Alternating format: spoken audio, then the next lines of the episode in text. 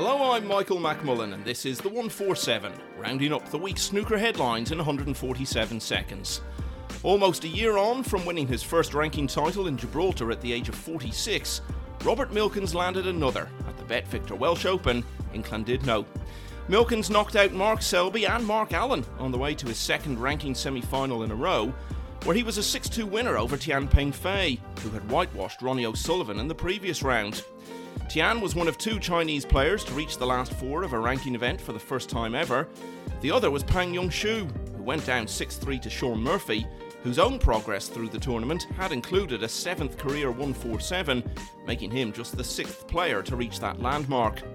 Murphy led the final 3 1, but then lost the next three frames and never led again, as Milkins went on to a 9 7 win, which meant that in addition to the £80,000 winner's cheque, he also took a £150,000 bonus for having the best overall record in the eight events of the Bet Victor series. It was a struggle all day. You know, I was sort of fighting my emotions and I wasn't playing to how I want to play, but at the end I did play okay. I, I, you know, I dug in and I'm really proud of myself that I, um, you know, I made a couple of nice little 60s in that evening session, probably four or five actually. Uh, so yeah, I'm, I'm chuffed to bits. Milkins' run had already secured his qualification for the Duelbits Players Championship for the first time in the seven years of the event's current format.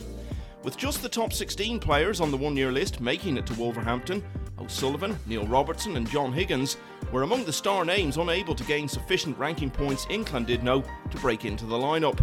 Top seed Allen is already out of the tournament, having gone down to Joe O'Connor by six frames to three, Ryan Day, seeded 2, was a 6 2 winner against Chris Wakelin in the only other match on the opening day. Dickie Davies, who fronted some of the most watched snooker finals in British television history as presenter of ITV's coverage in the 1980s, has died at the age of 94. And Welsh player Andrew Pagett is the guest on this week's episode of the World Snooker Tour podcast, out every Monday and available to download at WST.tv.